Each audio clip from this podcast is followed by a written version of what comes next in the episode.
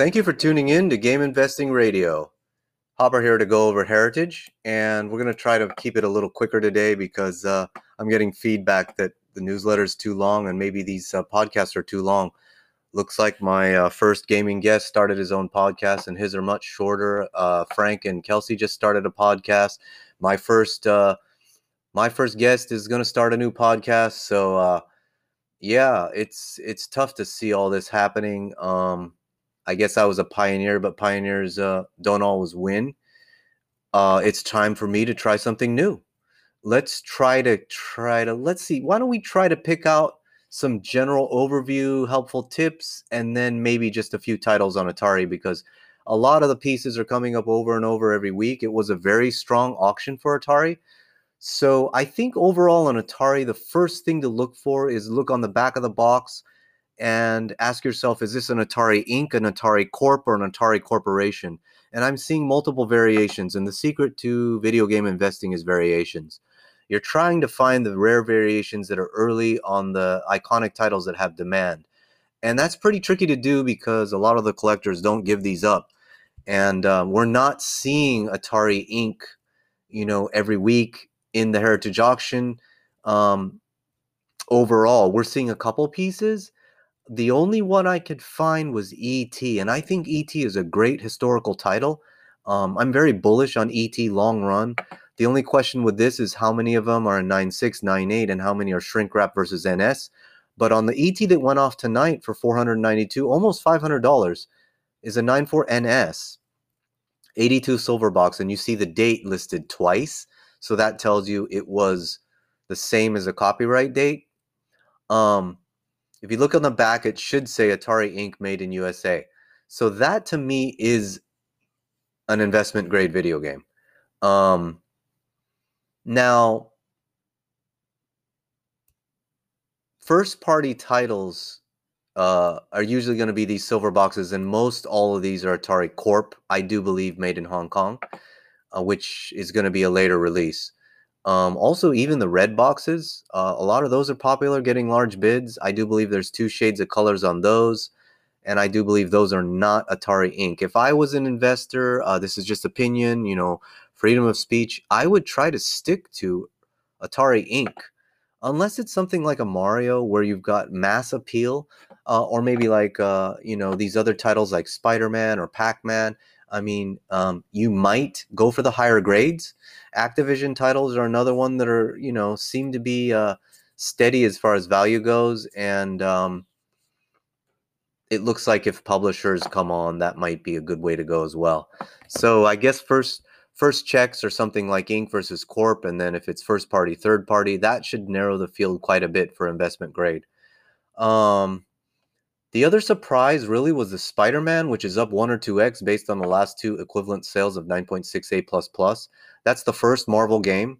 It's historical. It's also designed and coded by a uh, woman that came from um, business into Wall Street in an age uh, and an era in Silicon Valley, really that was primarily uh, you know male and adrenaline driven.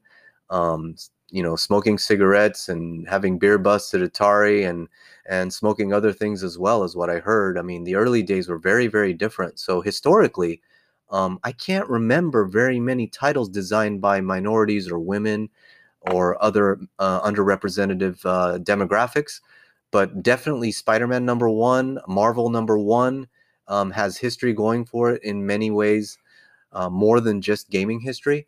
I mean, it's also, uh, you know, Silicon Valley history because really, you know, before Tesla, before Facebook, before Google, uh, it's really Atari. Atari really is the company that started the culture of Silicon Valley, started, you know, the uh, um, no nine to five culture, the uh, no suit culture, the uh, you know caffeinated drinks and soda pop cans and and beer busts culture, or you know, skateboards in the hallway culture and all that stuff that turned into these massive campuses you have today. That all started at Atari, and Steve Jobs himself started at Atari. So I think once people realize Atari has so much historical value, they might go for the earlier and firsts. So Spider Man is a first. Um, I don't know if E.T. is the first movie title. There was a Raiders of the Lost Ark, and that keeps coming up at 82 I don't know the month these were both released.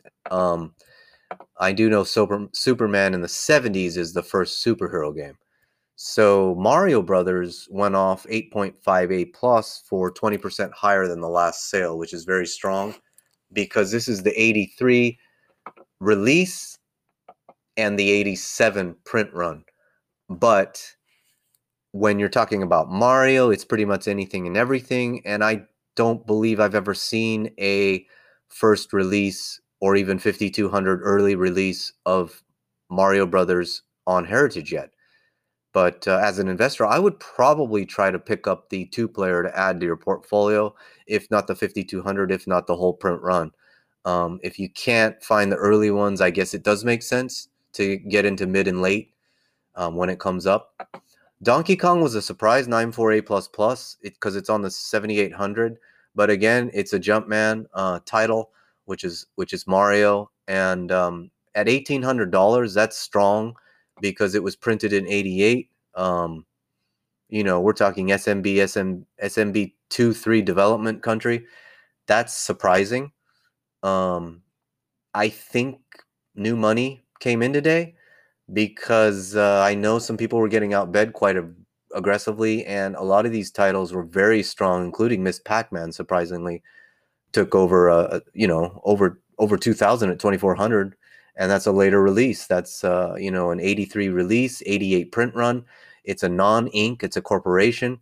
Um, but I've never seen I've never seen an ink. I think I've seen one on social media, but I've never seen an ink Pac-Man or Ms. Pac-Man on Heritage.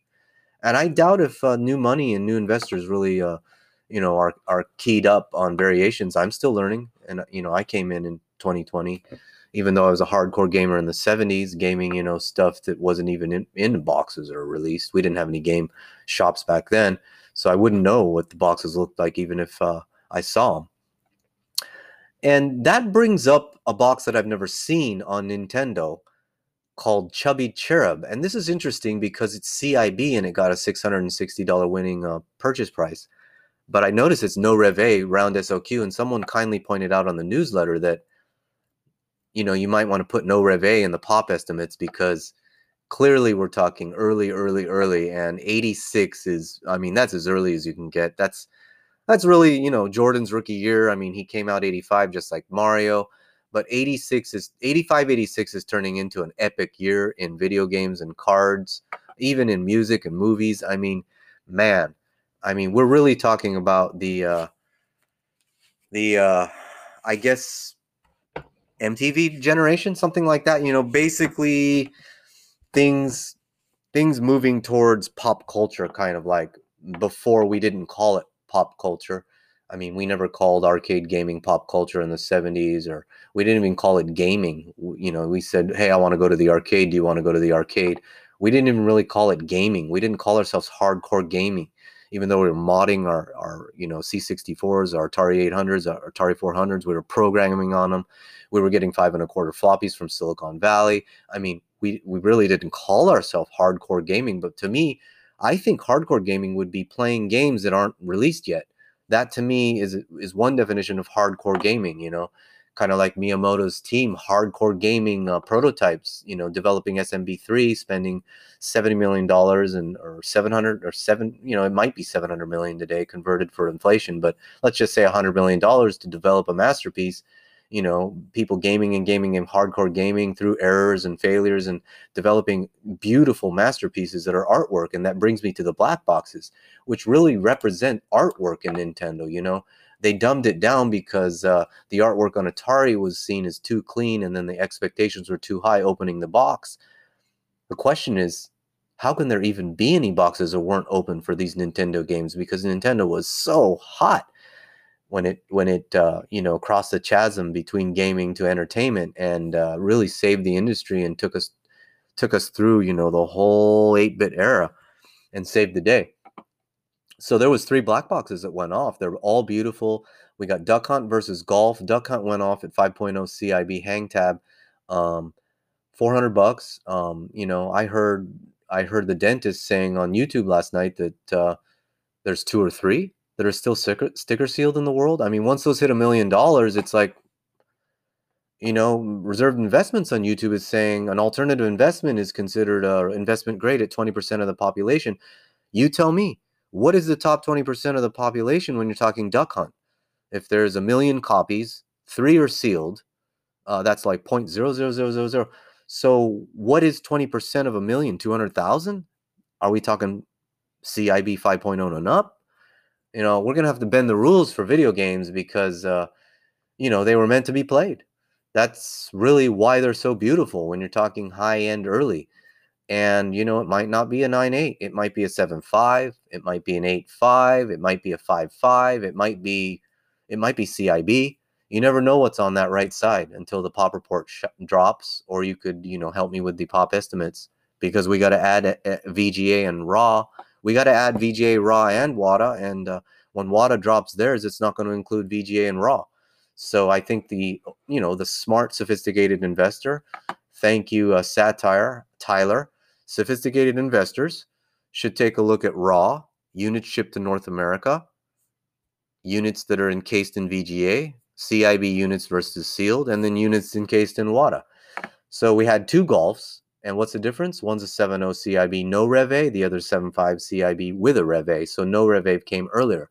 This is like early. It's not early of the earliest, it's early of the second.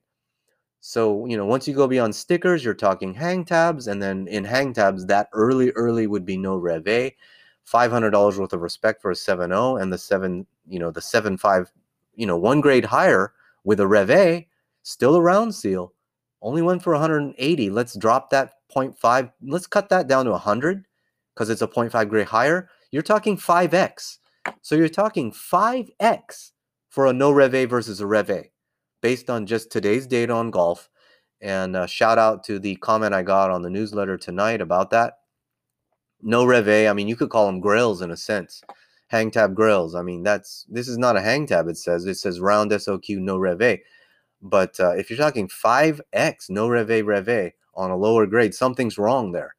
Either the rev is too cheap or the no rev is too expensive. You tell me. Now the next piece that went over a grand was Indiana Jones, but I looked this up on eBay, and I think the first test for newbies or people just starting out is to look at the box front and check to see on Nintendo if it's got a round seal or an oval seal. And if you're really sophisticated and you're high end and you you know you don't want to play around below a thousand bucks, you want to stick to pieces that have ten thousand dollar potential. I would say don't even touch oval. You know, um, Temple of Jones, uh, no, excuse me, Temple of Doom, 948 oval went for a grand, but if you look up Heritage Souls, you're going to see a round seal that went for a little bit more. So you you know you would have want to pick up that round seal for about the same, same price. Uh, I know Paperboy and Temple of Doom have that small little round seal that's very hard to notice. And I think the best way to check that is go on eBay and do a general search. Don't click on new. So you're looking at all the conditions, maybe even type in box and look for round versus oval. I think that's the easiest quick check to give you basically a separator. If it's late 80s and Temple of Temple of Doom is 88, so that's right in that uh, wheelhouse. 88, 89, it might have a round and an oval. You don't want to touch the oval. SMB2. If it's SMB2, you got to get the round if you're an investor. Collectors, you might want one of each. Uh, you might want three. You might want an oval in a case, a round in a case, and then a you know a, a raw cart that works to play. The other one that went over a grand was uh, Metal Gear 8.5A. That's steady as a rock. The last copy went off for 1680, just like tonight. That's a round seal, obviously 88. I don't even know if there's an oval on that one. Uh, Pac-Man Tengen, which was the fake Atari company. Atari uh, actually got offered the uh, Donkey Kong license and turned it down. Um, either that or Nintendo turned them down. I can't remember, but it went to ColecoVision, and Nintendo was really strict on licensing. That was pretty much the thing that I think saved the industry you know, a lot of people say this, that, and the other thing, but I think the big business decision, my personal opinion, you know, I got an MBA, I'm operating under America, Constitution, freedom of speech. My opinion, what saved the industry from a business investment perspective was Nintendo's strict third party licensing legal agreements, and that would be lawyer driven. So that's uh, when you're building a company, it's all about the team. And lawyers saved Nintendo more than once. They saved them from the Universal Studios Donkey Kong, King Kong lawsuit that could have just brought the House of Cards down on the little old NES. And then, um, you know, these lawsuits, I think, I don't know if they were actually lawsuits, but they got, uh, you know, antitrust lawsuits where they had to dole out coupons lawyers saved the day then because they didn't dole out cash. And then these agreements, like Tengen, um, I think that was like a Nintendo ex executive hooking up with Atari people to create Tengen. It was like a fake Atari company or a subsidiary of Atari. But basically, it could have gone a different way. The whole industry could have gone a different way if Atari and Nintendo inked a deal early on. That would have meant Mario would have been an Atari property in America but uh, that didn't happen.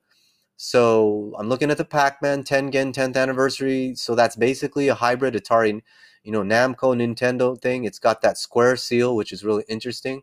Uh, 88, nice black seal, kind of like the round blacks, and uh, it went for 1140, which is which is pretty nice. But it is a high grade at 968 plus. I'm sure Tengen is going to go down as something kind of a love hate thing. Like if you're gonna if you're gonna love it, you're probably gonna want all the Tengens in high grade I do believe that's business history. I just don't know if that's going to, you know, translate to future game investors looking at historical value because I'm I'm biased towards business history and um, that's not really going to translate like an ET to a future generation as far as full blown historical. Uh, the rest of the titles are SNES, uh, lower grade NES.